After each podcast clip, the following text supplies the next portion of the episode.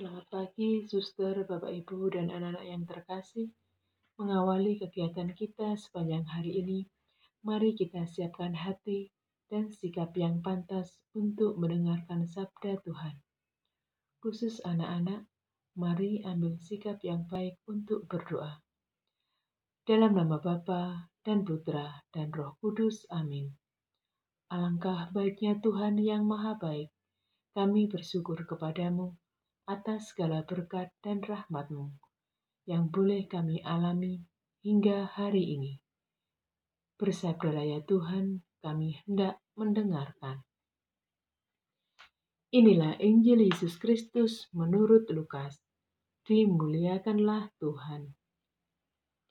Ketika Yesus hampir tiba di Yeriko, ada seorang buta duduk di pinggir jalan dan mengemis. Karena mendengar orang banyak lewat, ia bertanya, "Ada apa itu?" kata orang kepadanya. Yesus orang Nazaret sedang lewat. Maka si buta itu berseru, "Yesus anak Daud, kasihanilah aku." Orang-orang yang berjalan di depan menyuruh dia diam. Tetapi semakin kuat ia berseru, "Yesus, anak Daud, kasihanilah aku." Maka Yesus pun berhenti dan menyuruh orang mengantar dia kepadanya. Ketika si buta itu sudah dekat, Yesus bertanya kepadanya, "Apa yang kau inginkan ku perbuat bagimu?" Jawab orang itu, "Tuhan, semoga aku melihat."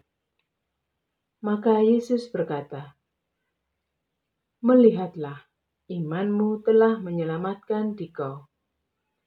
Pada saat itu juga ia melihat, lalu mengikuti Yesus sambil memuliakan Allah. Seluruh rakyat menyaksikan peristiwa itu dan memuji-muji Allah. Demikianlah Injil Tuhan. Terpujilah Kristus. Suster, Bapak, Ibu, dan anak-anak yang terkasih, dari Injil hari ini kita sama-sama mendengar bahwa ada seorang pengemis buta di pinggir jalan yang berteriak-teriak memanggil Yesus agar dikasihani. Bagi pengemis buta itu, pengalaman diajukan tak dianggap sudah menjadi hal biasa dalam hidupnya. Namun, hari ini sungguh sangat berbeda karena pengemis itu menjadi manusia yang istimewa. Keistimewaan yang pertama menjadi pusat perhatian bagi banyak orang. Semua mata tertuju kepada dia. Bukan itu saja, Tuhan sendiri menyuruh orang untuk membawanya agar bisa lebih dekat dengan pengemis itu. Keistimewaan kedua segala keinginannya dikabulkan. Dia terbebas dari kebutaan sehingga ia bisa melihat. Oleh karena ia menjadi sangat bahagia dan bersuka cita. Ia wujudkan dengan memuji dan memuliakan Allah sambil mengikuti Tuhan. Melihat kejadian itu, semua orang bersuka cita dan memuji-muji Allah. Karena keyakinan bahwa Tuhan pasti melakukan segala perkara bagi mereka.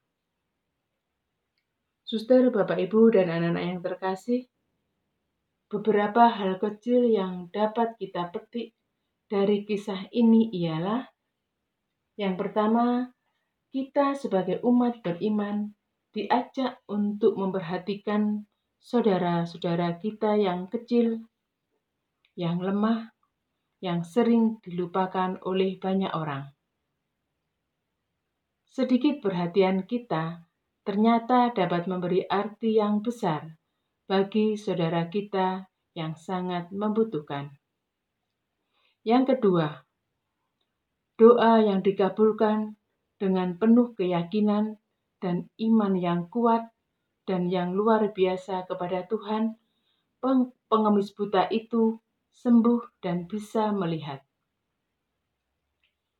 Sebagai orang beriman, tentu kita yakin dan percaya bahwa tidak ada masalah yang lebih besar dari kebesaran Tuhan, sehingga tidak ada sesuatu pun yang mustahil bagi Dia untuk dilakukan.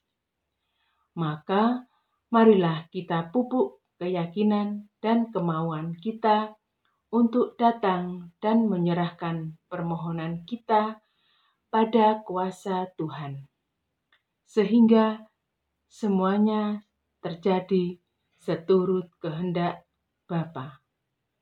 Amin. Kemuliaan kepada Bapa dan Putra dan Roh Kudus, seperti pada permulaan, sekarang, selalu, dan sepanjang segala abad. Amin.